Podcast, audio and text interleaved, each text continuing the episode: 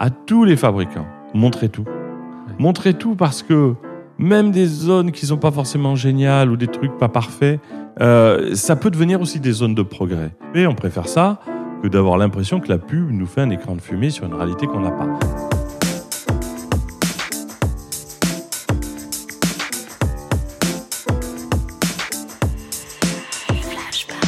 Bonjour à toutes et à tous. Pour ce troisième épisode de la deuxième saison de Flashback, nous avons tendu le micro à Nicolas Chaban, le fondateur de C'est patron Alors on vous prévient tout de suite, si vous souhaitez connaître en détail le parcours de Nicolas et toute l'histoire de C'est patron, vous trouverez ces infos dans d'autres super podcasts dans lesquels Nicolas a déjà été interviewé. Vous avez par exemple L'empreinte par Lise Vacher ou Contre toute attente par Alexandre Mars. Nous, pendant cet échange avec Nicolas, nous l'avons plutôt cuisiné sur les ingrédients qui font de C'est qui le patron une recette réussie. Comment tenir un nouveau récit, comment réussir à faire monter les prix sur un marché en crise, jusqu'où et comment s'appuyer sur son client, et quel rapport adopter avec les réseaux sociaux et plus largement avec la communication et le marketing aujourd'hui. Alors pour nous deux qui avons grandi à la campagne, cet échange nous a vraiment passionnés. Et on espère qu'il en sera de même pour vous. Et d'ailleurs, si vous ne le savez pas encore, Jean-Michel va tout de suite vous le faire savoir. En effet, grâce à vos commentaires et vos notes sur Apple Podcast, Flashback a été sélectionné par la rédaction d'Apple. Merci encore à toutes et à tous. Et n'hésitez pas à continuer, ça nous fait super plaisir de lire vos commentaires. Flashback avec Nicolas Chaban, c'est parti.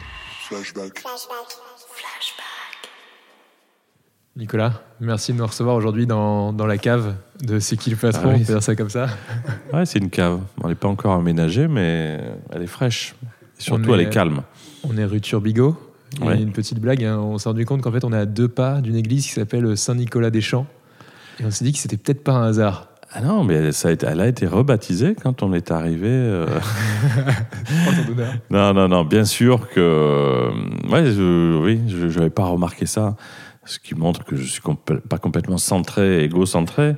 Mais, mais j'aurais pu, ouais, j'aurais pu euh, estimer que c'était un signe, puisque la bonne étoile a été au-dessus de la tête de cette aventure collective depuis le début. Peut-être que c'est encore un signe euh, qu'elle a eu pour nous. Et justement, le début, c'était quand le... C'était quoi le tout début, le premier jour de C'est qui le patron? Alors, je ne sais pas, je ne connais pas vos questions. Euh, c'est le principe et c'est ça. Mais vous avez. euh, vous êtes deux, hein, donc je vous vois. Mais tu as tout à l'heure parlé de ça en disant on va te poser la question sur quel est le premier jour de C'est qui le patron Et donc, depuis cinq minutes, je me suis dit mais en fait, c'est quoi le premier jour? Alors, on va pas faire de philosophie, mais c'est une aventure comme celle-là. euh, elle n'a pas de premier jour, j'ai l'impression. Euh, il y a un premier jour réel, l'arrivée des premières briques de lait qui aident les producteurs avec une émotion phénoménale pour nous, simples consommateurs, voyant qu'en quelques mois, euh, tout ça avait été possible. Mais il y a peut-être euh, des racines bien plus anciennes, euh, déjà dans l'approche que moi j'en avais. hein, mais donc voilà, je, je réfléchis en même temps que je réponds. Je, le début de C'est qui le patron alors, Je ne vais pas faire une réponse trop trop trop trop trop chouin chouin chouin là je j'ai pas le terme qui me Trop vient. normande. trop normand non mais, mais trop trop concon enfin je n'osais pas dire trop concon Mais le moment Mais, où euh, cette idée, elle naît, par exemple, ah bah, est-ce que c'est une fulgurance ou est-ce que c'est quelque chose de construit, réfléchi, discuté avec, euh, avec des proches? C'est qui le patron est né en même temps que le bon sens collectif. Donc il y a quelques années euh, avec la bienveillance collective. C'est un peu, un peu couillon hein, mais voilà je laisse euh, ma réflexion se faire c'est qui le patron et d'autres idées et d'autres euh, réalisations parce qu'elles sont tellement collectives qu'on peut parler de, de, de réalisation euh, en groupe et de façon très collaborative. Euh, l'origine de ça c'est pas à un moment donné l'idée de quelqu'un c'est euh, le fait que ce bon sens qu'on partage tous, cette bienveillance, cette envie de faire des choses euh, utiles, de nous rassembler pour essayer de transformer euh, euh, autant qu'on le pourra les choses, euh, il y a des racines bien plus lointaines que l'idée de quelqu'un à un moment donné. Voilà. Donc, euh, euh, après avoir dit ça, euh, ce qui n'est pas très précis, je vais essayer de, quand même d'être un peu plus factuel. Le point de départ de C'est qui le patron, c'est euh, 2016, fin 2016. Euh, quelques mois avant, euh, alors qu'on s'occupait et on s'occupe toujours des, des gueules cassées, les fruits et légumes moches, les fruits et légumes avec les petits défauts d'aspect qui sont jetés au lieu d'être mangés, alors qu'ils sont tout aussi bons. Voilà, on était dans cette aventure-là. Euh, et euh, la crise du lait est apparue comme euh, quelque chose qui était plus dans un coin de l'économie, mais visible, puisqu'on apprend à ce moment-là que un producteur se suicide tous les deux jours. Aujourd'hui, c'est un tous les jours. Pourquoi? Qu'est-ce qui fait qu'à un moment donné, celui qui fait mon lait se retrouve dans une telle détresse? C'est quand même aussi un peu les grands-parents euh, euh, qu'on a tous. Euh, et, là, on s'est posé la question. On s'est dit, mais est-ce qu'on peut pas faire quelque chose? C'est comme ça qu'est arrivé une question bête et simple, peut-être une façon de prendre aussi les sujets de cette façon-là. Combien il manquait à ce producteur euh, dans une telle détresse sur un litre de lait pour qu'il vive de son métier? Et donc là, quand on a découvert, après une étude, que c'était 8 centimes par litre, euh, et qu'on a appris en même temps qu'on consommait 50 litres par an et par habitant en France, on s'est dit, mais est-ce que je peux pas mettre 4 euros pour que mon argent qui involontairement m'associe à un système qui me rend complice du fait qu'à l'autre bout, il y a un producteur qui souffre, je passe de ça, ce qui est quand même pas très agréable, pour 4 euros, je soutiens et je redonne le sourire à un producteur. Et cette idée toute simple, ensuite, elle a trouvé un écho chez beaucoup de gens. Tu as une très forte capacité à prendre des, des idées, des concepts, des anecdotes parfois, Mhm. et, à, et à les répéter pour que ça, pour que ça martèle. Ça, cette notion de, de 8 centimes par litre, c'est quelque chose sur lequel tu t'appuies énormément. Est-ce Ouais. que c'était déjà une idée dès le départ, ou vous avez fait ce calcul dès le départ, ou c'est venu... euh, Non, c'est intéressant cette question, c'est-à-dire que je, je, je- je pense l'avoir dit tellement et tellement de fois, et je me rends compte qu'à chaque fois que je le dis, j'ai à peu près la même, euh, euh, le même bonheur à essayer de le dire encore à une personne. Alors, je suis un peu, toujours un peu désolé pour ceux qui l'ont entendu beaucoup de fois, mais pour une seule personne qui n'aurait pas ça en tête, euh, c'est suffisant pour que je mette une énergie, je pense, encore très longtemps, parce que c'est tout simple. C'est 4 euros par an. Il faut parler aussi de 1,62 euro sur du jus de pomme qui paye au bon prix les producteurs de pommes, alors qu'aujourd'hui ils arrachent leurs arbres parce qu'il leur manque quelques centimes. Euh, c'est 68 centimes pour de la farine équitable avec des producteurs de blé français qui vivent de leur métier. C'est complètement accessible et on ne le savait pas, nous consommateurs, de financer avec son argent euh, des conditions qui font que l'autre, à l'autre bout, bah, gagne sa vie. Et puis après, il y a quand même énorme, euh, un énorme retour, un bonus au fait de rémunérer au juste prix les producteurs, c'est qu'ils peuvent, en ayant les moyens de le faire, faire de la qualité en retour. Donc c'est un aller-retour. Mais pour répondre à la question, je ne l'ai pas fait. Oui, je l'ai dit énormément. On ne le savait pas au début. Au tout début, on ne savait pas que ça allait être un argument à ce point moteur. Et c'est un jour euh, Guillaume Canet qui, euh, dans une émission, euh, voulant citer différentes initiatives qui pouvaient aider les producteurs, parle de C'est qui le patron Et on voit que très simplement, il parle de ça et en quelques secondes, il permet à beaucoup de gens de le comprendre. Alors comme on apprend évidemment de, des, initiatives des uns et des autres, on s'est dit bah, c'est important de pouvoir le répéter. Une chose, moi, qui, euh, m'intrigue, euh, c'est euh, comment on réussit à installer un nouveau produit qui, donc en l'occurrence à l'époque, cette brique de lait, c'est dans les réseaux de distribution classiques, qui pourtant euh, sont en partie la cause d'une mauvaise rémunération, d'une rémunération injuste auprès des agriculteurs. Comment ils acceptent de jouer le jeu, en fait euh Bah, euh, encore une bonne question, donc je vais pas vous le dire à chaque fois, mais c'est une bonne question parce que elle montre une chose simple, qui est un- une fenêtre d'espoir finalement pour la suite, c'est que la grande distribution n'a pas vocation à être dans un système déshumanisé qui consisterait à pas euh, créer de la valeur quand c'est possible. Tout le monde s'était mis un peu en tête côté grande distribution et tout le monde en est revenu, je crois aujourd'hui, qu'il y avait euh, une seule, euh, un seul étendard, une seule boussole, c'était le premier prix, le prix le moins cher. Et puis, quand ils se sont rendus compte, un, que payer de moins en moins cher les produits, bah, forcément, ça crée euh, de la fragilité économique chez les partenaires, les industriels, les PME, puis les producteurs, et eux au final, puisque quand on enlève de la valeur, bah, finalement, plus personne n'en a. Ils se sont dit qu'il y avait peut-être quelque chose à faire. Et en même temps, nous, côté consommateurs, il ne faut pas oublier, pour répondre à la question, que ils ont un infini respect pour euh, ce que nous sommes tous des consommateurs, parce qu'on amène euh, cet argent qui permet de faire euh, euh, le moindre aménagement dans n'importe quel magasin euh, partout en France, et ce qui crée aussi des fortunes immenses. Euh, cette petite notion, je fais une parenthèse, elle, elle- est de plus en plus présente. C'est cette idée que, en tant que consommateur, on a tous, à notre échelle, chaque centime de ce qui crée le monde économique et les immenses fortunes de gens qui ont besoin de se rappeler euh, que tout vient de nous. Hein. C'est un peu trivial et un raccourci de dire ça, mais effectivement, le, le moindre bouton de chemise de, du plus grand patron français, il est là parce que à un moment donné, il y a une famille de gens, peut-être moins riches que les cadres de la boîte, qui ont amené un jour 1 euro, 5 euros, 10 euros. Euh, voilà, le, bouton de, chemise de Bernard Arnault, euh, il est un, cadeau fait par une communauté de gens. Et je veux essayer de pas faire évidemment une caricature un peu mmh. manichéenne de la vision. Mais vous voyez, toutes ces choses simples sont réapparues. Les distributeurs s'en sont emparés et se sont dit, OK, euh, on n'a pas à gagner finalement à aller dans cette logique du prix le plus bas faisons une place à autre chose. Alors, il n'y a pas que C'est qui le patron, il y a bien d'autres initiatives qui montrent que ça marche euh, au-delà de, ce que l'expérience des distributeurs avait donné comme indication. Tu disais le tout vient de nous. Cette notion du tout vient de nous, elle s'inscrit aussi dans un mouvement sociétal beaucoup plus large. Euh, j'imagine qu'on t'a déjà posé plusieurs fois le lien euh, politique avec les Gilets jaunes. Euh, nous, on a interrogé notre personne qui nous disait l'entreprise, je pense à Grégory Pouilly, l'entreprise sera politique et doit être politique demain.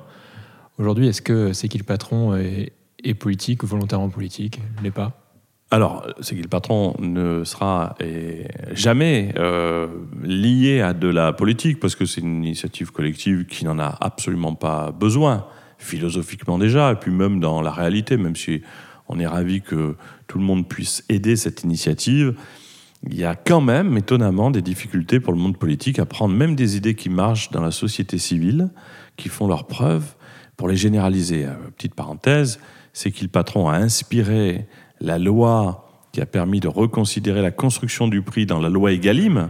Mmh. Hein, Emmanuel Macron a cité C'est qui le patron dans un discours. Euh, sa conseillère euh, nous a dit c'est vraiment, et dites-le à la presse, inspiré de ce que les consommateurs ont fait avec C'est qui le patron. Là, vous vous dites ça marche.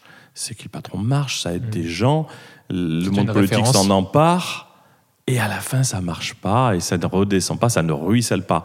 C'est quand même une sacrée question. On n'a pas les réponses, mais déjà, c'est incroyable. Mais aussi vrai que je dis qu'il n'y aura jamais de politique dans C'est qui le patron, c'est qui le patron, l'acte d'achat, c'est de la politique. Et c'est merveilleux. C'est de la politique qui dit pas son nom. Euh, on change mille fois plus vite, effectivement, les choses, le monde qui nous entoure en achetant des produits qui ont un impact euh, positif qu'en achetant à l'aveugle avec le, seul radar qui est le premier prix. Voilà, tout ça, c'est nouveau. C'est pas nouveau, c'était réel avant, mais c'est devenu plus visible pour tout le monde. Et nous, on, est, on ravis d'être dans cette dynamique-là et d'être une expression de tout ça.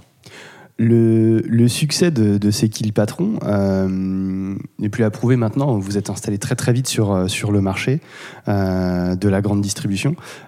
vous avez trouvé euh, des consommateurs pour vous suivre dans cette aventure. Et pourtant, euh, euh, au départ, vous avez très tôt employé du coup le terme de, dire vous êtes derrière le conso, on est le consommateur. Comment on s'arroge le droit d'être le consommateur aujourd'hui? Je le dis sans aucune provocation de, ma part, mais on t'entend dire du coup que vous, vous êtes des consommateurs. Et ils, sont, qui sont ces consommateurs derrière C'est qui le patron Pareil. Non, non, très bonne question, super. Non, mais c'est des questions comme ça qui font avancer les choses. Mais euh, alors, c'est vrai que quand euh, on a décidé tous ensemble, on était un certain nombre, hein, on n'était pas 67 millions euh, à faire cette réponse, mais on s'est dit, c'est qui le patron, la marque du consommateur? En fait, on s'est jamais posé de question plus qu'à un niveau très simple.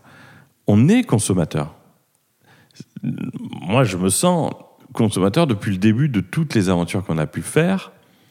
Euh, je me suis presque rendu compte après coup que j'étais dans cette vision-là, puisque par contraste, on me disait mais pourquoi finalement vous faites les choses à chaque fois de cette façon-là? Mais parce que déjà, euh, ce qui me paraît étonnant, moi, c'est l'inverse.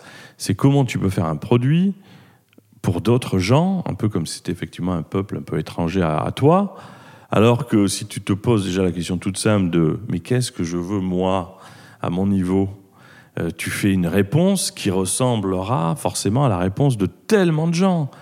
euh, c'est marrant qu'on se soit compliqué euh, l'approche immédiate et directe de ce que peuvent être nos attentes communes. le marketing a un peu inventé une notion d'expertise qui, pour être experte de quelque chose, devait s'éloigner de la vision simple parce que évidemment, elle justifiait plus son existence. Si c'était trois personnes dans un bistrot qui trouvaient une bonne idée plus qu'un directeur de marketing, ça remettait en question les choses. Mais le bon sens simple à l'échelle de est-ce que j'ai envie que mon argent serve à quelque chose de bien? Mais oui, c'est pas facile à gagner cet argent. J'ai pas envie d'être complice d'un truc qui n'est pas à la hauteur de mes valeurs. Comment je peux faire? Est-ce que je suis un consommateur? Oui. Est-ce que je me rends compte avec les réseaux sociaux rapidement qu'il y a plein de gens qui pensent comme moi? Nous, euh, les, trois premiers mois de réflexion, on n'a pas vu une personne qui nous a dit non, ça n'a aucun sens, ne faites pas ça, euh, n'y allez mmh. pas. Donc, on s'est dit, sans trop se poser de questions, mais euh, il faut qu'elle existe, cette marque du consommateur. Après, il fallait évidemment qu'on soit à la hauteur de ça. C'est comme ça qu'est née la coopérative, le fonctionnement, des règles du jeu très encadrées pour qu'on puisse avoir le droit de continuer de se placer et d'embarquer tout le monde dans cette perspective d'une marque collective. Et du coup, tu, tu l'as dit très, très, très rapidement. Moi, ça m'intéresse qu'on prenne deux minutes pour que tu nous racontes. Il y a un cadre, en fait, organisé derrière une coopérative pour euh, que vous vous sentiez toujours légitime, en fait, et que vous ne soyez pas une société lambda euh, Alors, il n'y a pas eu de calcul, je veux vraiment le dire, euh, parce que quelquefois on aimerait dire, là, on a réfléchi. Il n'y a, a, eu aucune stratégie. on l'a fait tellement spontanément que ce fameux no modèle, parce qu'il n'y en avait pas, parce qu'il n'y avait pas de business plan, de doc Excel, on a, on a lancé une idée simple en se disant, c'est pas possible que si nous on crée ce produit qui aide le producteur, euh, on ne puisse pas trouver les mêmes personnes que nous pour euh, acheter euh, cette réflexion et ces valeurs.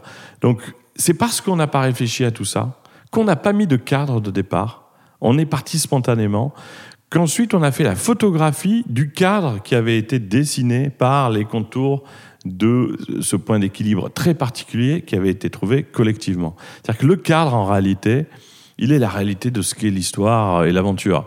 Bien plus qu'un truc décrété comme une raison d'être par un grand groupe qui dira voilà, maintenant vous pouvez me, comprendre à travers ce prisme-là. Il n'y a pas besoin de raison d'être si euh, naturellement on fait les choses avec conviction, et, sans le prisme déformant de la réflexion et de la stratégie. Si tu fais les choses en te regardant tous les matins dans la glace en disant est-ce que j'ai l'impression de faire un truc qui ne pervertit pas euh, cette euh, confiance collective qui entoure le projet, c'est ce, repère-là qui devient très vite euh, la bonne boussole, me semble-t-il. Voilà, donc c'est dur de répondre parce qu'on n'avait pas de stratégie. En plus, le cadre, on le sait aujourd'hui évolutif. Hein. je raconte ça parce que je peux le raconter avec du recul, mais au moment où on le fait, on ne se pose pas des questions comme ça. Mais en réalité, quand vous débrayez euh, votre image que j'ai essayé un peu de donner pour expliquer comment on avait fonctionné dans, l'histoire, euh, n'ayant pas de moyens, ni financiers, ni de stratégie, ni d'objectifs commerciaux, ni de... Il de, n'y avait pas d'investisseurs, on était en face de notre dimension intime, directe, franche de consommateur. Ça pouvait être euh, finalement étranger au système. On s'est rendu compte que c'était au cœur du système. On n'a pas parlé des chiffres, on se fout totalement des chiffres dans cette aventure, mais c'est des repères fous. C'est quand même cette marque créée par des consommateurs, bien au-delà de nous, là, dans les bureaux, relayée par des millions de consommateurs. Quatre ans après, c'est 16 millions de gens qui achètent ces produits alors qu'il n'y a pas de pub à la télé, pas de commerciaux dans les magasins. Donc cette magie-là marque la marque qui progresse le plus en France depuis trois ans pour la troisième année consécutive. C'est pas pour l'Oscar absurde que représenteraient ces chiffres, c'est pour dire qu'il y a l'espoir de faire autrement. La preuve, on n'a pas fait un produit euh, de bobo dans un coin de rayon, on a fait une brique de lait qui aide réellement des producteurs qui retrouvent le sourire à l'autre bout et on a, on a créé un impact, nous consommateurs, sur tout le rayon lait parce qu'il y a 25 démarches qui se sont mises en route. Le, le prix du lait mécaniquement est remonté. Et donc, il y a d'autres producteurs que ceux de la laiterie qui ont vu leur rémunération progresser. Donc, c'est compliqué. J'aimerais vous dire qu'il y a une recette, une vision incroyable et des stratégies. C'est pas vrai. Peut-être que c'est une piste pour la suite. Être un peu moins dans la réflexion, la rigidité d'une réflexion, débrayer un peu la mécanique, laisser le point d'équilibre se faire en fonction de l'énergie qui encadre le projet au premier jour, comme au dixième, comme au centième, ça se repositionne.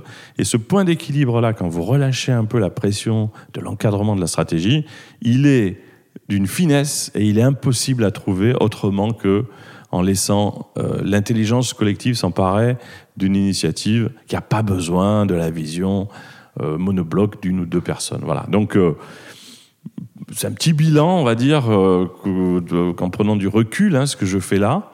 Mais c'était tellement plus simple au début. On ne s'est pas posé un dixième de la réflexion que je viens là de, de poser là pour essayer de répondre à la question. C'est la première fois qu'on lit Paris Match pour préparer une de nos interviews euh, où tu es apparu avec, euh, avec Sébastien Chaval. Ouais, ouais. Euh, dans cette interview, euh, le journaliste te, te décrit comme une personne avec plein, plein, plein d'idées, parfois difficiles à suivre. Euh, là, on- tu décris cette notion de pas forcément de vision, on avance, etc., etc. Comment on fait pour créer, pour que ça suive, justement, pour pas fatiguer tout le monde autour de soi? Ah, alors bon, bah ça, il faudra peut-être interroger là-haut, mais je vais faire semblant de ne pas avoir trop entendu la, la deuxième partie. Euh, non, mais même si je vais répondre. Euh, déjà, pour avoir des idées, je- j'essaye de faire passer ce message-là, mais c'est d'une simplicité totale. Des, des fameuses bonnes idées. Euh, en estimant encore une fois qu'une bonne idée, c'est pas une idée chez quelqu'un qui s'impose à d'autres, c'est une idée ou une évidence qui est présente chez tout le monde à un moment donné.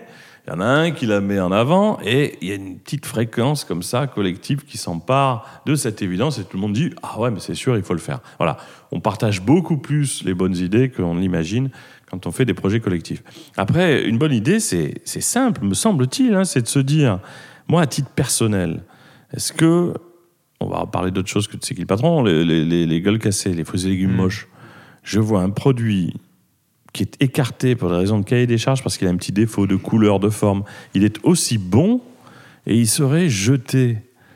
Et je ne peux pas être le seul à estimer que ce produit qui n'est plus gaspillé, qui peut être vendu moins cher, 30% moins cher, et qui euh, fait du bien à la planète parce qu'il y a moins de gaspillage, euh, pourrait finir dans une assiette. Ça paraît tellement évident que c'est une réalité euh, partagée par beaucoup.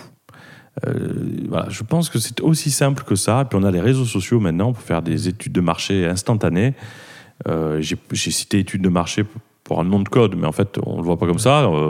Nous, on a dit un jour, et si on arrêtait de jeter les fruits et légumes avec des petits défauts d'aspect? Bon, et là il y a un raz de marée de gens qui disent, mais c'est vrai que c'est évident, moi je serais prêt à les acheter. Et il en faut pas plus que ça pour que la première étincelle se fasse, et après on peut enchaîner. Mais j'ai pas répondu à la question Exactement, j'attends ma pour, question. euh, pour la, la partie plus épuisante. euh, alors moi, j'ai mis longtemps à me rendre compte de ça. Je croyais que c'était absolument génial de bouillonner d'idées. euh, mais euh, c'est très facile euh, pour ceux qui, comme ça, avancent des pions en disant on pourrait faire ça, euh, imaginer telle chose. Puis après, il y a ceux qui réalisent, quoi. Et là, j'ai évidemment un respect plus longtemps, mais encore plus grand. Et je leur fais un énorme coucou à l'équipe qui est là-haut, parce que sans des gens, à un moment donné, qui prennent l'énergie de ce qu'on appelle une idée, qui la rationalise, qui l'encadre, qui, la, qui, crée un timing, qui crée, qui crée des- un cadre finalement, même si même en disant le mot me, me, me fait tourner un peu le... C'est vrai que je me rends compte que le cadre, j'ai du mal, la notion de cadre. Bon, euh, mais, mais c'est l'équipe et la complémentarité, c'est que j'ai le bonheur aujourd'hui de pouvoir signaler des choses qui peut-être seraient collectives. Là, j'arrête ma vision à euh, est-ce que vous pourriez imaginer qu'on pourrait faire ça? Je respecte absolument là le fait que euh, si les trois personnes, et on peut en faire une règle pour n'importe quel début d'initiative ou de projet euh, entrepreneurial, c'est une idée, euh, vous en parlez à cinq personnes et il y en a trois qui disent ça ne m'intéresse pas, je le ferai pas. On peut éventuellement la, retravailler, mais il faut arrêter, il ne faut pas s'obstiner. En revanche, si vous en avez cinq qui disent mais c'est évident, et puis après, si, si les gens disent non, mais attends, ce que tu viens de me dire, il faut le faire. Voilà. Et vous avez un, repère qui vaut toutes les études du monde, c'est le bon sens immédiat euh, que vous allez retrouver tout au long de l'histoire. C'est comme ça que c'est que le patron s'est imposé un peu comme une évidence, mais évidemment aussi grâce à des gens qui ont permis que ça se fasse, l'équipe là-haut, mais euh, les distributeurs, on leur en dit beaucoup de mal d'eux, mais si à un moment donné, il n'y a pas une personne, à l'époque chez Carrefour, Bertrand Swiderski, qui dit mais je fais une place à cette idée, elle n'existe pas. Euh, la laiterie de Saint-Denis de l'Hôtel, Emmanuel Vasnex, quelqu'un qui dit, alors que tout le monde a dit non, ça va me compliquer la vie, votre système. Je vais me retrouver en face de tous mes petits copains qui vont pas aimer l'idée qu'on fasse une marque de consommateur. Mais je me rappelle de ce mot. Si je le fais pas, si je ne le fais pas, je vais avoir du mal à me regarder dans une glace, dit Emmanuel Vasnex. C'est hyper humain, c'est simple. On n'est pas dans des calculs incroyables. Et cette histoire-là, c'est ça. Alors après, je vous parle pas évidemment de, du bonheur de voir des producteurs passer d'insomnie euh, totale à, à, des nuits normales et à des journées euh, bah, de gens payés pour leur travail. Quoi. Tu parlais tout à l'heure de, de, des réseaux sociaux utiles pour ces études de marché spontanées. Euh, ils occupent quelle place aujourd'hui dans l'aventure de C'est qui le patron, les réseaux sociaux? Bah, Ça a été déterminant. Euh, on, on, on, a volontairement et on savait qu'on allait beaucoup s'appuyer sur les réseaux sociaux en tant qu'expression de cette vision collective. Hein. On ne pouvait pas non plus faire des dizaines de, de, de, de questionnements, parce que de, questionnaires et, et de euh, comment on appelle ça de, il me manque le mot. Euh, ouais, non, parce qu'on on travaille, on avance nous à partir de décisions collectives. Mmh. Euh, donc à chaque fois, on essaie de sur des orientations dire euh, aux gens de la coopérative, les sociétaires, est-ce que on a tel événement qui arrive, ça remet en question telle chose, ça impacte telle euh, valeur euh, ou telle attente, est-ce que vous nous dites OK pour qu'on le fasse? Alors peut-être que je prends un exemple plus précis que ça. Euh, y a, les ventes d'œufs se sont envolées parce que bah, les œufs ont rencontré vraiment euh, des attentes par la transparence, par la, certitude que les, les, éleveurs gagnent leur vie, etc. Les ventes d'œufs, c'est que le patron s'envolent. Et puis à un moment donné, il n'y a plus assez d'emballage. Alors qu'est-ce qu'on fait? Est-ce qu'on euh, on met des emballages avec un peu plus de plastique et on dit rien? Ça, c'est impossible pour nous. On le dit en disant voilà, voilà le, le nouvel emballage pendant un temps. Sinon, on arrête. Alors, c'est une autre mmh. possibilité. On est capable de prendre cette décision-là, avec des conséquences qu'on explique. Et puis là, il y a un vote. Et je trouve que c'est tellement simple et plus sain de découvrir un emballage qui a évolué en ayant décidé malgré le fait qu'il était un peu moins en adéquation avec ce qu'on avait voulu au début, que ce soit possible. Voilà, donc, euh, et je me c'est quoi la question de... Oui, je, je, vais directement même aller sur une autre question, ce qui est sur, euh, sur la communication. Il y a une équipe communication chez C'est qui le patron oui, C'était les, les, réseaux sociaux. Les réseaux Alors, il n'y a, y a pas d'agence dans C'est qui le patron, il n'y a, y a, y a pas vraiment de stratégie de communication. Il y a hum, montrer ce qu'on fait au maximum, mettre euh, tout le monde dans les coulisses. Alors, vous voyez nos vidéos. Ouais euh, bon, qui sont comme elles sont, mais, mais au-delà de la dimension technique, on pense que c'est bien de d'amener de, de, un maximum de gens dans ce qu'on vit. Ça peut être pour des questions euh, très importantes, euh, quand on fait des vidéos sur euh, les orientations à prendre, c'est une chose, mais on peut aussi faire vivre des moments comme ça au bureau. et c'est. Nous, on l'a fait un peu par par volonté de transparence. Et en fait, c'est devenu pour tout le monde euh, euh, l'idée qu'il fallait qu'on en fasse de plus en plus. Voilà. Mmh. Et je me rappellerai d'exemples, mais incroyables. Euh, par exemple, il y a une équipe de France 2 qui vient pour faire un reportage un peu au long cours là, sur C'est qui le patron. Et euh, il y a euh, ce jour-là, on goûte, comme on fait à chaque fois, les, les, les nouveaux produits pour voir ce qu'ils sont avant qu'ils arrivent sur, dans les rayons. Et il y a un, euh, quelqu'un qui fait de l'intérim parce qu'il y avait des saisies à faire euh, pendant un temps très court euh, sur Internet. Et on ne le connaît pas, il est plutôt discret. Et on goûte les sardines. Moi, je filme avec mon téléphone parce que déjà, c'est un témoignage qu'on aurait fait. Puis France 2 filme de son côté. Et au moment où les sardines, choisies tous ensemble, avec plein de valeurs positives, arrivent jusqu'à lui, il goûte, il pose, alors ça se voit pas là parce qu'il n'y a pas d'image, mais il fait une tête euh, en disant non. Avec sa tête qui de droite à gauche, disait non, pas du tout. Ah, tu n'aimes pas, pas du tout? Ah non. Non, ça ne me plaît pas. Alors après, on a découvert que c'est sa grand-mère qui lui faisait des sardines merveilleuses. Et...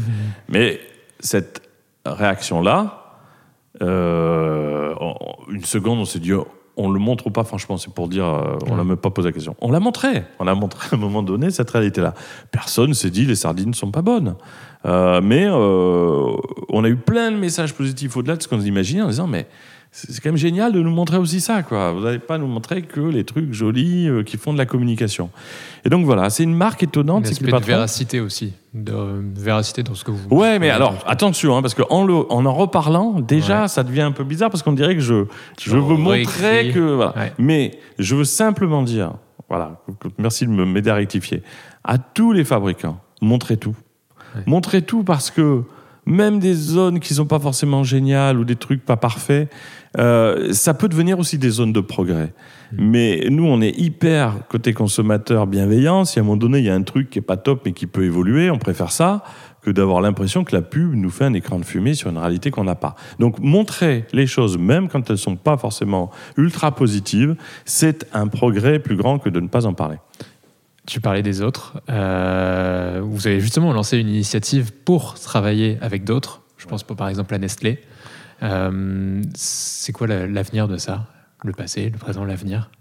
Euh, alors, Nestlé, on en parlait tout à l'heure à midi, c'est une aventure très symptomatique et très particulière. Bon, là, vous allez devoir couper parce que je vais être trop long, mais il faut que je vous donne la globalité de, de, de- de l'histoire. Au début de C'est qui le patron les ventes de lait se mettent à grandir, le succès euh, s'installe partout, d'autres distributeurs relais, et on se retrouve avec ces fameux 5 millions rêvés au début, devenus 33 millions, là on arrive à plus de 200 millions de, produits vendus. euh, ok, ça c'est notre aventure de consommateurs autour de C'est qui le patron. Mais on reçoit plein d'appels entrants, des marques, des fabricants, mais énormément quoi, en disant, mais écoutez, euh, on est très étonnés, on- on- il y a une relation très particulière aux consommateurs dans votre aventure. Alors je dis, oui, mais nous on est les consommateurs. C'est bête, hein, mais voilà, il y a toujours cette idée étonnante des fabricants de se dire, euh, qu'est-ce qu'on va faire pour les consommateurs? Fais déjà un truc pour toi, quoi. Qu'est-ce que tu aurais fait pour toi? C'est un raccourci phénoménal, mais il faut dire ça à tous les directeurs de, de la com, de la R&D et du marketing. Qu'est-ce que vous feriez pour vous ou qu'est-ce que vous ne feriez pas? Déjà, vous pouvez faire un tri sur pas mal de projets de cette façon-là. Et quand euh, on a développé euh, C'est qui le patron, ces marques nous ont appelés et on a eu cette surprise étonnante de voir arriver le plus grand, le, le leader mondial, Nestlé. Mais pas un petit coup de fil pour voir, qui nous appelait toutes les semaines avec une insistance. Alors au bureau, on disait non, c'est, Nestlé, c'est pas mariable en fait. Euh, Il y a un truc qui va pas, on, puis on marche un peu à l'instinct. Et puis on a dit non, et puis euh, il y a encore un reportage de France 2 où on voit l'équipe de Nestlé qui vient présenter aux sociétaires. Et puis euh, les sociétaires, il y en a cinq, euh, de façon bienveillante, disent bah non, franchement, on ne sent pas. Et puis le PDG de Nestlé France, tout le board sont venus dans un- une pièce comme ça où on a, on a servi des charcuteries euh, vite fait, bon, dans l'ambiance de ce qu'on était. Et on s'est dit mais c'est incroyable. Il y avait une journaliste de, qui a écrit le livre là, de ancienne euh, rédactrice en chef de Elle, qui a dit j'aurais jamais imaginé voir ça. Une marque aussi importante qui vient se confronter avec cette euh, humilité, on peut appeler ça comme ça, c'était très étonnant. Et après cette insistance de beaucoup de marques, on s'est dit qu'est-ce qu'on fait? Est-ce que c'est qui le patron Seul, puisque nous consommateurs, on fait ça non pas pour avoir une gamme de produits qui s'appelle c'est qui le patron, on fait ça pour qu'il y ait plus d'équité chez les producteurs, plus de soucis de l'impact environnemental, du bien-être animal, c'est ça nos attentes de consommateurs. On ne veut pas faire Coca-Cola. Mais comment on fait? On en a fait 30 des produits, on en fera 50. Et là, il y, a un mouvement qui est né au sein de ce groupement collectif. Moi, j'étais pas pour au départ. Je me suis rallié après à la cause de tout le monde. C'était de dire si on veut changer le monde, il faut aller essayer au moins de transformer ces, immenses euh, euh, fabricants qui, si d'un seul coup euh, ils améliorent, enfin, s'ils améliorent une chose dans un coin, ça peut jusqu'au fin fond des océans avoir une incidence positive. Et c'est comme ça qu'on s'est dit est-ce qu'on le fait, est-ce qu'on le fait pas, et on a dit bah on va essayer. C'est comme ça qu'est née l'aventure de consommateurs et citoyens qui est indépendant, volontairement de c'est qui le patron, qui a sa propre approche, qui est capable d'aller discuter avec euh, ses fabricants. Moi, j'ai plus de mal à titre personnel. Aujourd'hui, concrètement, euh, cette initiative, il y a combien de personnes Com- Comment ça fonctionne Bah, Si passe, euh, il y a, euh, y a une dizaine de personnes Ouais. qui, qui a initié donc un- cette possibilité de, lorsqu'on est fabricant, petit ou grand, un PME ou très grand fabricant, d'accepter un deal simple. Est-ce que vous êtes d'accord pour vous placer sous le regard des consommateurs, mais totalement? C'est-à-dire que c'est pas un panel qui va venir accompagner une stratégie, c'est on fait un travail ensemble, on regarde sur tous les aspects ce que vous nous dites, on s'arrête pas au produit, on vous demande des comptes derrière en tant qu'entreprise pour pas faire une espèce de, de, de, de faux miroir de départ. Et au bout de six mois, vous acceptez au départ qu'on puisse dire non, ce qui est en train d'arriver. On verra si on, on, communique ou pas. Il y a un truc, euh, même si les gens sont merveilleux, on pourra jamais le faire. Et ça, c'est possible que quand on est libre, indépendant, et qu'au niveau des consommateurs, on n'est pas tenu de dire autre chose que ce qu'on ressent et ce qu'on pense, mmh. même si on est bienveillant. Et donc, il y a une douzaine de PME, marques plus importantes, qui, qui sont en train de se confronter à cet exercice, pas facile d'ailleurs pour eux, ou c'est des vrais consommateurs dans leur indépendance totale qui à tout moment peuvent dire stop, je sors, je veux, je veux pas. C'est pas des panels, voilà. Donc c'est, on essaye, voilà. Certains ont des grandes réserves. Il m'en reste des réserves. Euh, moi aussi, je demande à voir ce que ça peut donner. Mais je mets en face de ces réserves l'idée que si ça pouvait marcher, mon Dieu, et que à un moment donné, un acteur important transforme une pratique euh, en la rendant plus équitable, plus durable, on n'aurait quand même pas perdu notre temps à essayer au moins de le faire. Euh, on, le disait du coup, enfin, tu l'as expliqué à plusieurs reprises, euh, finalement l'installation de, de cette marque de consommateur, elle se fait, la distribution, elle se fait par les canaux historiques, classiques, la, grande distrie. Euh, mais vous arrivez aussi euh, sur Internet. Euh, la logique, elle est laquelle avec notamment du coup votre nouveau site, le magasin des consos.fr. la logique, elle est quoi? Elle est d'être concurrent de la, de, la, de la, grande distrie là-dessus et d'essayer de les bypasser, de, de se mettre de côté? Non, non, non. On va on, va lancer le magasin des consommateurs, puis après on va racheter l'ensemble des enseignes de la grande distribution. non, non, bien Parfait. sûr que non. Non, non. Là, l'idée, c'est euh, toujours pareil. En fait, c'est simple. Nous, on on se pose pas beaucoup de questions quand on vient le lundi matin pour bosser. On regarde les messages, les questionnements, les échanges qu'on a avec tous les sociétaires. Et le, la demande la plus insistante, mais un point que vous n'imaginez pas, c'est pourquoi on ne trouve pas tous les produits, quoi, quelque part Partout. Euh, alors, mais on est la marque qui progresse le plus depuis trois ans, mais pourquoi on n'est pas partout? Réflexion de Martial Darbon, producteur de lait, là, de l'initiative, qui a initié l'initiative, il dit, mais bon, bon sang, euh, la brique de lait, c'est la deuxième ou la troisième référence la plus vendue de France. Le Borbio, c'est le Borbio le plus vendu de France, devant tous les autres. Pourquoi on n'est pas partout? Si un, un, roman était premier ou deuxième, il serait dans toutes les librairies. J'avais trouvé le clin d'œil assez, euh, assez juste. Eh ben c'est comme ça. Euh, oui, tous les produits, et c'est des demandes constantes. On a tout fait pour essayer d'étendre au maximum le fait que les produits soient représentés tous dans un magasin. C'est pas possible.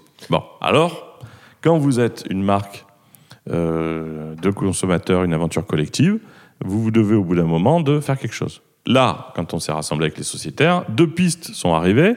Ou vous faites des magasins, ce qu'on ne voulait pas faire parce que c'est pas notre vision et c'est pas notre euh, approche. Ou alors trouver une solution. Alors le magasin des consommateurs, c'est vrai qu'il faudra peut-être qu'on réfléchisse à, à voir pour le nom, parce qu'en fait c'est le magasin en ligne. C'est ouais. pas un magasin physique. C'est l'idée de faire un, un point d'entrée pour que on puisse se rassembler partout en France pour se faire livrer l'ensemble de la gamme. Euh, on a fait des tests, ça a dépassé toutes nos attentes. C'est-à-dire qu'on pensait avoir 100 commandes, je crois qu'il y en a eu 2000, je ne sais pas combien il y en a eu, en disant, mais oui, bien sûr, si à un moment donné vous me rassemblez à un endroit tous les produits C'est patron, on sera prêt à faire quelques kilomètres pour aller les chercher. On a trouvé un partenaire, coup de chance, la bonne étoile de C'est patron, c'est France Frais, qui est euh, une structure qui appartient à 1200 producteurs et qui, partout en France, livre des produits frais. Okay. Et on leur a dit, alors est-ce qu'on ne pourrait pas, dans vos circuits et vos itinéraires, rajouter ces commandes groupées? Ouais. Et ils ont dit, go. Alors on est loin d'avoir tout fait, c'est en train de démarrer, le site est un peu en veille en attendant qu'on structure tout. Ouais. Mais vous l'aviez annoncé euh, ouais. pour plus tôt et ouais, comme d'habitude. Entre l'envie de le faire rapidement et c'est ouais. pareil pour l'appli, l'appli euh, on ouais, voulait la faire plus rapidement et en réalité, alors non, ce qui ralentit tout, euh, c'est vraiment que quand vous faites des choses collectivement et que vous refusez de prendre des raccourcis et que vous voulez que ce soit partagé par tous, ben là, d'ailleurs, euh, petit clin d'œil aussi gens, aux gens qui, qui, qui, travaillent jamais avec l'écoute comme ça extérieure, ou pas assez. Mais là, le projet il devient fabuleux, mais complexe. Long. Parce que, euh, non, non, non, euh, il faut qu'on trouve une solution, parce que là, on est quand même dans quelque chose qui euh, est un peu impactant au niveau de l'impact carbone. Ben, on prend le temps. On va pas dire non, non, non, mais en fait, c'est pas grave, on est une entreprise, il nous faut des résultats. On s'en fout, on est consommateur, on veut faire pour le mieux. Donc, on, on- on va à un autre rythme, on ne s'empêche aucune réflexion qui ralentira ou annulera un projet. C'est-à-dire que si un jour on découvrait que c'était une mauvaise piste collectivement, ben, on le ferait pas. Et l'appli, c'est fascinant quand on crée une appli comme ça, l'appli des consos. qui- C'est pas Yuka, mais c'est. euh, Bah, tu, tu vas pas aimer que je dise ça. Non, mais non, non, non, non. Mais nous, alors, on est fan de tout euh, ce qui existe et tout ce qui fait avancer les choses. Il faut quand même considérer que Yuka, ça a mis un petit euh, coup de pied, euh, ça a changé une approche. Bon. Ouais. Après, euh, côté consommateur, euh, l'idée, c'est de faire quelque chose qui est très, très en lien avec ce qu'on attend individuellement. C'est-à-dire qu'on est dans l'ère, là, une- il y a une nouvelle ère qui un peu s'ouvre. C'est que Yuka, j'en ai dit du bien il y a une minute, et c'est vraiment euh, ma pensée profonde, mais à la fois, c'est un peu rouge-vert. Rouge-vert. Pour tout le monde. Bien, pas bien. Bien, pas bien. Alors que quand euh, on, on s'interroge sur nos attentes, euh, et c'est le principe de cette appli là qui est en train d'être co-construite là, euh, vous avez huit questions simples. Je ne sais pas si vous savez comment ça marche. Vous avez importance dans vos actes d'achat de la notion d'origine. De 0 à 10, 8. Bon. Nutrition, bon, 5 sur 10. Euh, le prix. Alors non, là je dégrade à 2 parce que j'ai pas envie d'avoir que des premiers prix. L'importance du prix, elle n'est pas aussi grande que ça. Équité, bien-être animal, 10. Donc je vais fixer un profil personnel qui va s'indexer sur les informations qu'on est allé récupérer et qui d'un seul coup met le même produit à 87% pour vous, à 82% pour vous ou à euh, 93% pour moi. Donc c'est plus un rouge et un vert, c'est le, c'est mon vert ou mon rouge ou ma nuance jusqu'à un pourcentage de compatibilité. Mais ça, quand vous le faites et que vous le faites collectivement, c'est extraordinaire. Euh, c'est plus l'entreprise qui dit bon, on va là, on fait une V1, puis on verra. Non, il y a une famille de gens qui disent non, non, mais là, là moi, je, ça, ça me dit rien.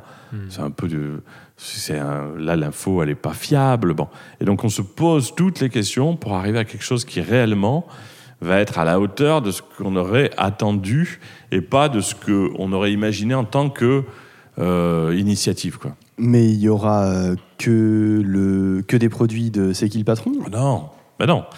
Alors c'est presque un problème parce qu'on aurait aimé, on, s'est même demandé si on n'allait pas ne pas les mettre, quoi. Parce que c'est compliqué euh, de faire une appli euh, par les consommateurs. Mais là où on- intellectuellement, je pense que c'est assez honnête, c'est que quand vous êtes une initiative comme c'est qui le patron, le vrai patron de l'initiative, c'est encore une fois le bon sens, l'objectivité, euh, l'envie de faire quelque chose qui soit pas orienté, puisqu'il n'y a pas d'intérêt à fausser euh, l'objectivité des choses euh, dans notre histoire. Il vaut mieux se confronter à une limite que d'essayer de la contourner ou de la maquiller. Donc, ce- cette bienveillance intellectuelle, cette bonne volonté qu'on a tous à faire quelque chose d'objectif, avec la dimension critique, hein, puisqu'on ne réfléchit pas tout seul, fait qu'on va trouver un point d'équilibre. Donc on- on- il y aura les produits C'est qui le patron, mais il y aura tous les autres produits mieux que C'est qui le patron. C'est ça qui est intéressant. La petite PME qui fait un effort particulier euh, depuis des années parce que le- les dirigeants ont des convictions, il faut qu'elle se retrouve euh, en première position euh, devant un produit plus connu mais qui n'aurait pas fait cette part de chemin. Ça, il faut s'en servir des applis. Vous vous rendez compte? Une personne, une entité capte toute la donnée, la réactualise. Ça, ce n'est pas un travail à faire en tant que consommateur.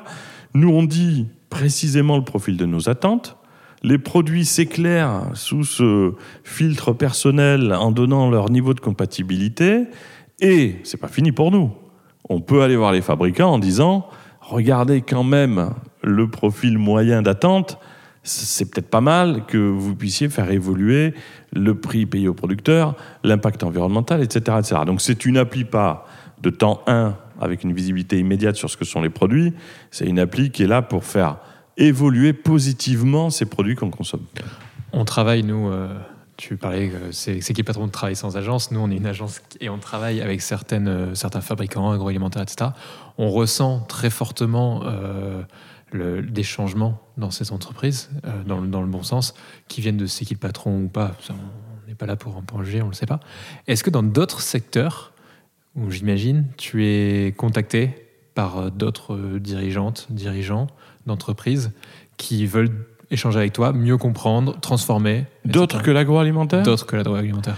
Bah oui, alors euh, c'est c'est un bon signe aussi, hein, parce que je voudrais pas que ce soit mal compris ce que je vais dire, mais c'est impressionnant le nombre euh, d'appels, euh, de propositions de rendez-vous, de le fait de croiser des visions, même pour des marques euh, exemplaires qu'on adore, enfin que je citerai pas, mais qui estiment. Et là, moi, je le prends pas à titre personnel ni l'équipe.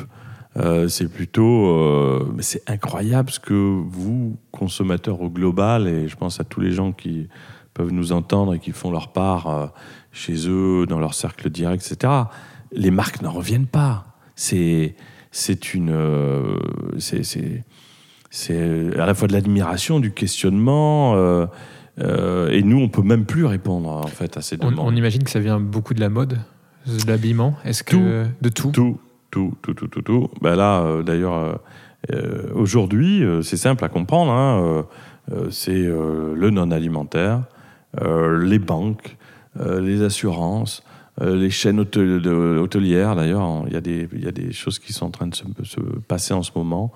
Euh, Tu- Même moi, j'ai eu du mal à comprendre. quoi par des choses qui sont en train de se passer Non, mais c'est avec la, avec euh, l'atelier, avec consommateurs et citoyens. Il y a, euh, ça a été annoncé, euh, c'est incroyable, quoi. Euh, Accor qui lance une nouvelle chaîne hôtelière Ouais. euh, plus équitable, plus durable, mais qui ne veut pas auto-décréter ça euh, par de la pub, euh, se prête au jeu de se faire challenger. Et je vous assure que vraiment, c'est c'est pas euh, c'est pas un accompagnement. euh, On, on invite les personnes qui vont nous écouter à écouter un, justement un enregistrement qu'on a eu avec Antoine Dubois de chez, de chez Accor. Ah voilà, d'accord. Ouais. D'accord, voilà. Mais Donc l'idée, c'est... C'est pour ça que j'ai un peu creusé le Ah sujet. ouais, d'accord, Je d'accord. savais que ça allait venir. Non, mais c'est vrai que euh, ça, c'est... Moi, je suis étonné Ouais. d'une chose.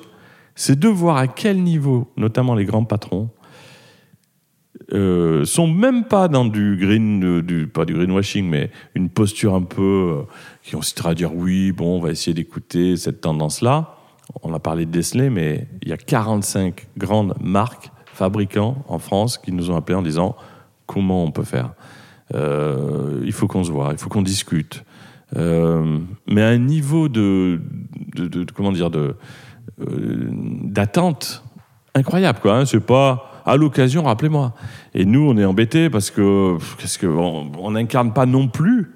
Moi, je peux témoigner comme j'essaie de le faire là, mais euh, je suis un mini, une mini pièce de ce qui a fait le succès de cette initiative.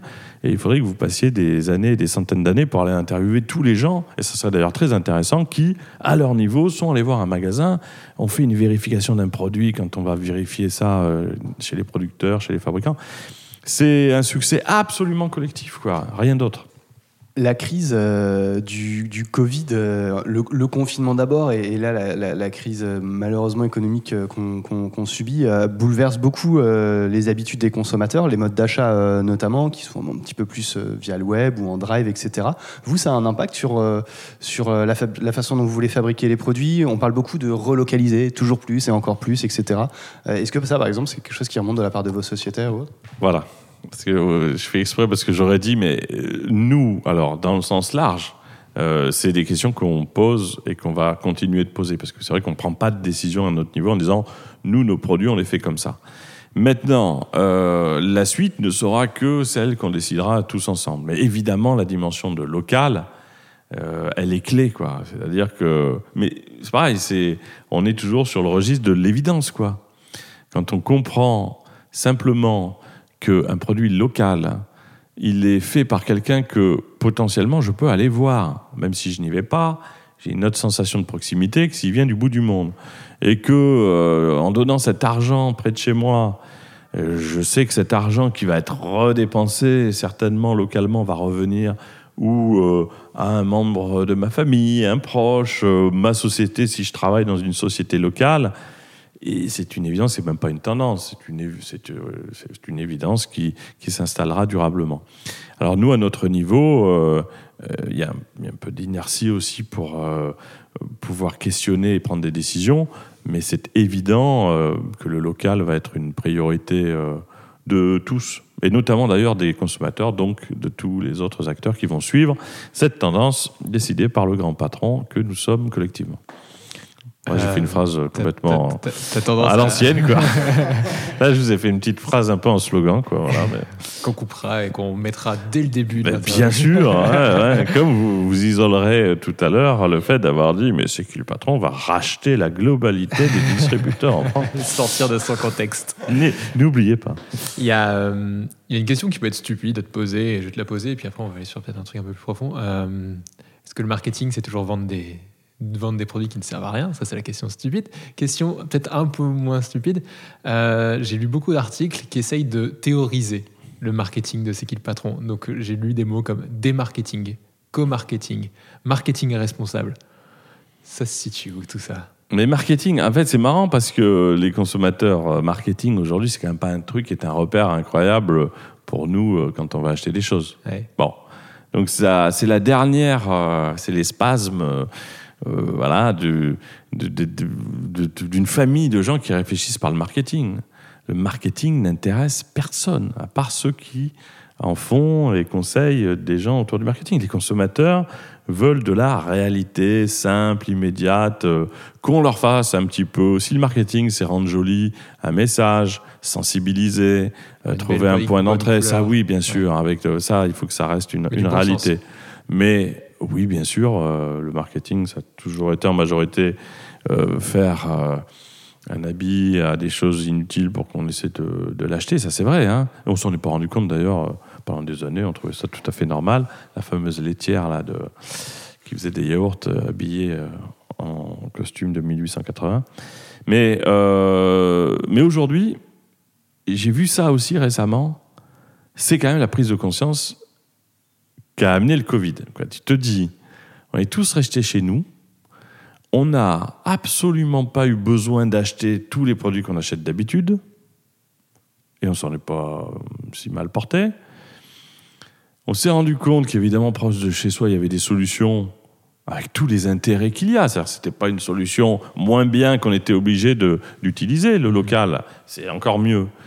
Et, euh, et puis, on a découvert l'importance, même si c'est un peu plus extérieur, phénoménale de gens aujourd'hui qui sont bah, des gens, les salariés des usines, les caissières qui vont au boulot alors que c'est hyper compliqué et que si elles, elles pourraient rester chez elles, hein, il y a quand même un sacré enjeu, elles y vont parce qu'il faut faire tourner euh, la boutique. Là, je viens de citer, pour pas euh, trahir les sources, euh, je crois que c'est un article qui est paru dans ou le Canard enchaîné qui faisait un petit édito là-dessus.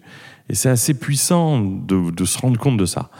Donc, euh, je crois que euh, ce dont on, a tous un peu hérité après euh, le Covid, c'est je peux décider d'acheter vraiment ce qui est utile, ce qui va véritablement donner un écho positif à mon acte d'achat. Et on est moins dans envoyez-moi un message publicitaire, même si j'en ai pas besoin, je vais l'acheter. Récemment j'ai eu un c'est intéressant. euh, j'ai pas pu le dire euh, aussi euh, longuement là quand j'en ai parlé sur euh, RTL, mais j'ai appelé un conseiller de la communication de Bruno Le Maire qui m'a rappelé euh, très sympa en disant euh, ma question c'était euh, mais le ministre a dit dans le Figaro il faut dépenser dépenser mais il faut que les Français dépensent il faut sortir les 100 Ouais. milliards d'épargne pour envoyer ça dans l'économie bon mais c'est vrai que j'ai dit mais pourquoi est-ce que vous ne dites pas plus où comment? Alors il m'a quand même donné euh, des explications en me disant mais on estime nous qu'il faut que tout le monde dépense mais de façon utile. Sinon, euh, ça peut servir à pas grand-chose. Dépenser pour dépenser, ça n'a aucun sens aujourd'hui.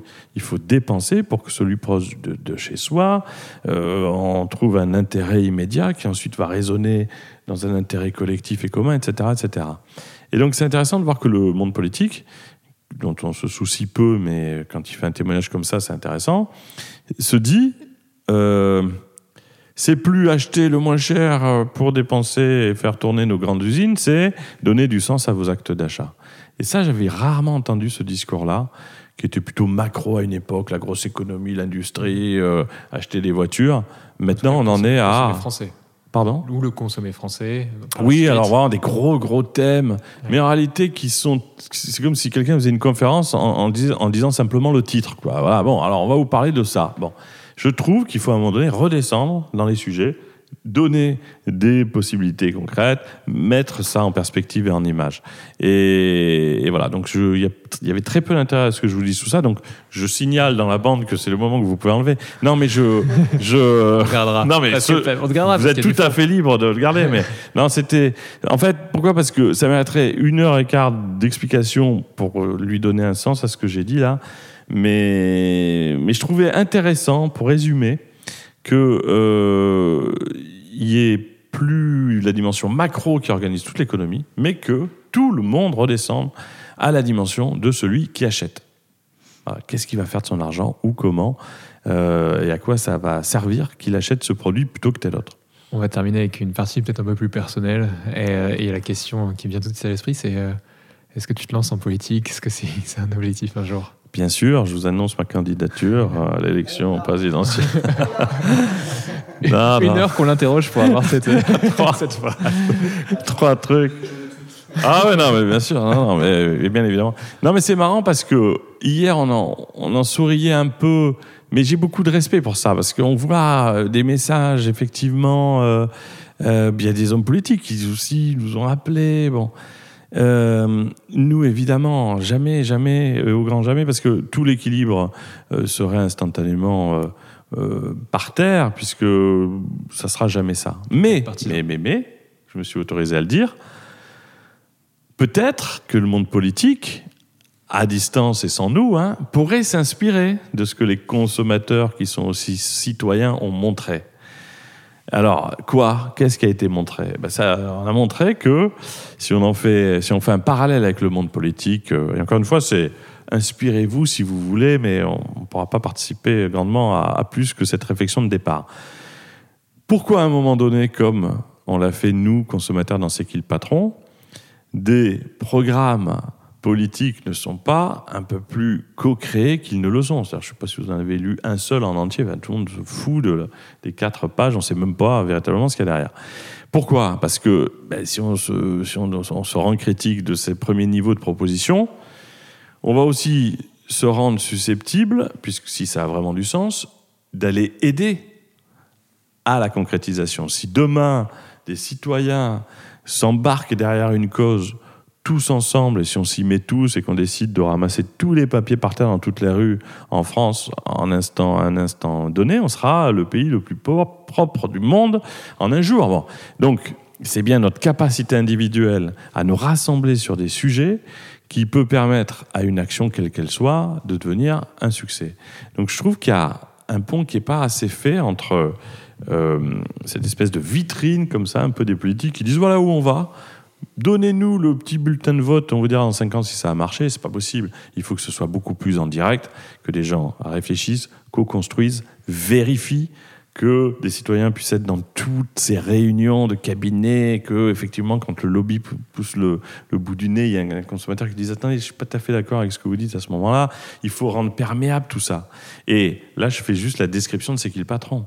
Si on co-construit, si on vérifie ce qu'on nous dit, si on peut mesurer l'impact, hein, comme la brique de lait qui monte, ça me donne un résultat de mon achat du lundi, même si j'en ai acheté qu'une, quand je vois 117 223, il y a ma brique de lait. C'est une sensation qui est quand même agréable. Donc, il faut mesurer aussi l'impact positif. Et si tout ça est réuni, un truc clair, transparent, vrai, qui instrumentalise pas et qui infantilise pas, peut-être qu'à ce moment-là, il y aura une espèce de, de dynamique qu'on appelle politique, qu'on peut appeler un peu démocratique, qui va s'emparer du sujet à un autre niveau que celui aujourd'hui, parce que ceux-là même qui ont euh, décidé de suivre une direction rendront euh, concrètes et réelles les actions. Je vais mieux le dire que cette phrase absolument impossible à comprendre. Euh, si demain, nous citoyens, rassurés, en cohérence, on se mettait à suivre collectivement une direction sur des enjeux quels qu'ils soient, en étant à l'origine du succès d'une action par le relais qu'on en aurait, bah, le monde changerait très très rapidement. Donc c'est un peu loin. On a montré que ça pouvait marcher dans le monde de la consommation. On espère qu'un jour, une génération de, d'accompagnateurs euh, des citoyens, pour pas les appeler les politiques, euh, le feront. Euh, on l'a entendu, tu as fait euh, plein de rencontres euh, ces dernières années. Euh, Est-ce qu'il y en a une qui t'a particulièrement marqué, que tu veux nous partager? Alors il y en a, voyez, beaucoup, hein, comme, comme je pense beaucoup de gens pourraient citer. Alors s'il faut citer un seul nom ou quelques noms, il y a toujours là un seul. Ouais, ben, eh ben, je vais citer. Je parle toujours de Martial Darbon, qui est le premier producteur de lait, qui à un moment donné euh, s'est retrouvé en face de cette possibilité de faire le projet. Euh, je ne vais pas parler de Martial Darbon, je vais parler de Martine Darbon, sa femme incroyable, euh, productrice de lait dans l'Ain, qui, avec Martial, à un moment donné, face à ce projet fou, hein, en 2016, il faut nous imaginer dans une petite mairie avec euh, 80 familles euh, au bout du rouleau, vendant 20 centimes par litre leur lait, perdant 120 euros par jour tous les matins, du lundi au dimanche, Noël et jours fériés compris. Et ces gens-là étaient en train de s'arrêter. Et quand euh, on a pu euh, essayer, avec cette initiative, avec l'aide de Carrefour, avec Emmanuel Vastex, de la laiterie, de, pouvoir faire ce projet fou de créer une marque de consommateur, j'ai vu l'œil de Martial et de Martine s'illuminer un peu incrédule en disant mais c'est pas possible euh, et je vais vous raconter l'anecdote que je raconte toujours mais qui est tellement euh, incroyable pour nous. Euh, Martial responsable de 80 familles m'expliquait à l'époque qu'il dormait plus parce que quand tu as des gens qui perdent autant d'argent qui sont au bout du rouleau qui n'ont pas de perspective tu as très peur qu'il y en ait un qui mette faire un séjour et il dit j'avais cette angoisse tous les soirs. Et donc quand ça a été signé à la mairie de Pont-de-Vaux ce jour-là, fin 2016, il m'a dit, quelques jours après, j'y croyais pas, je ne pouvais pas imaginer que ce soit possible. Et j'ai encore pas dormi pendant trois ou quatre nuits en me disant, euh, c'est un rêve qui se réalise, euh, euh, j'espère de tout cœur que ça marchera. Donc, pour la petite phrase pour le dire, c'est vrai qu'il y a des insomnies un peu plus difficiles à vivre que d'autres, c'est ce que je lui ai dit. Mais euh, en quelques mots, euh, je vous ai résumé ce qui est le moteur unique de notre aventure. Euh, savoir que nous, en bossant ici, euh, en allant acheter une brique de lait à l'autre bout de la France, on redonne le sourire à ces gens-là, qui sont exemplaires, qui sont des gens merveilleux et qui ne méritent pas d'être comme ça, complètement exténués en travaillant trop, alors qu'ils nous nourrissent. Quoi. Voilà. Donc euh, c'est un bon équilibre. Et si j'ai une seule personne à citer, si c'est pas Martial, c'est Martine Darbon, au nom de tous les producteurs de lait et de produits en France, qui encore une fois bah, bossent dur pour arriver à nous nourrir et dont on peut faire des partenaires fabuleux en leur donnant quelques centimes de plus, parce que si ils vivent de leur métier, ils n'oublieront pas de nous faire des bons produits transparents et dont on saura tout. On va faire euh, deux, trois questions, réponses ultra courtes. Un conseil au toi de 30 ans, quand tu avais 30 ans. Oh, Un conseil aux gens de 30 ans? Au toi, toi quand tu À avais 30 moi ans. Ouais, que tu te serais donné. Ah ben j'ai 29 ans, donc je peux pas encore répondre à la question. En plus, j'ai toujours l'impression que j'ai 25 ans. Ouais. Hier, je marchais, je regardais mes nouvelles chaussures et je me disais Ah oui, mais c'est vrai que tu as 50 ans. Mais pendant 3 secondes et demie, j'avais l'impression, j'étais près de la Sorbonne, que j'avais 22 ans.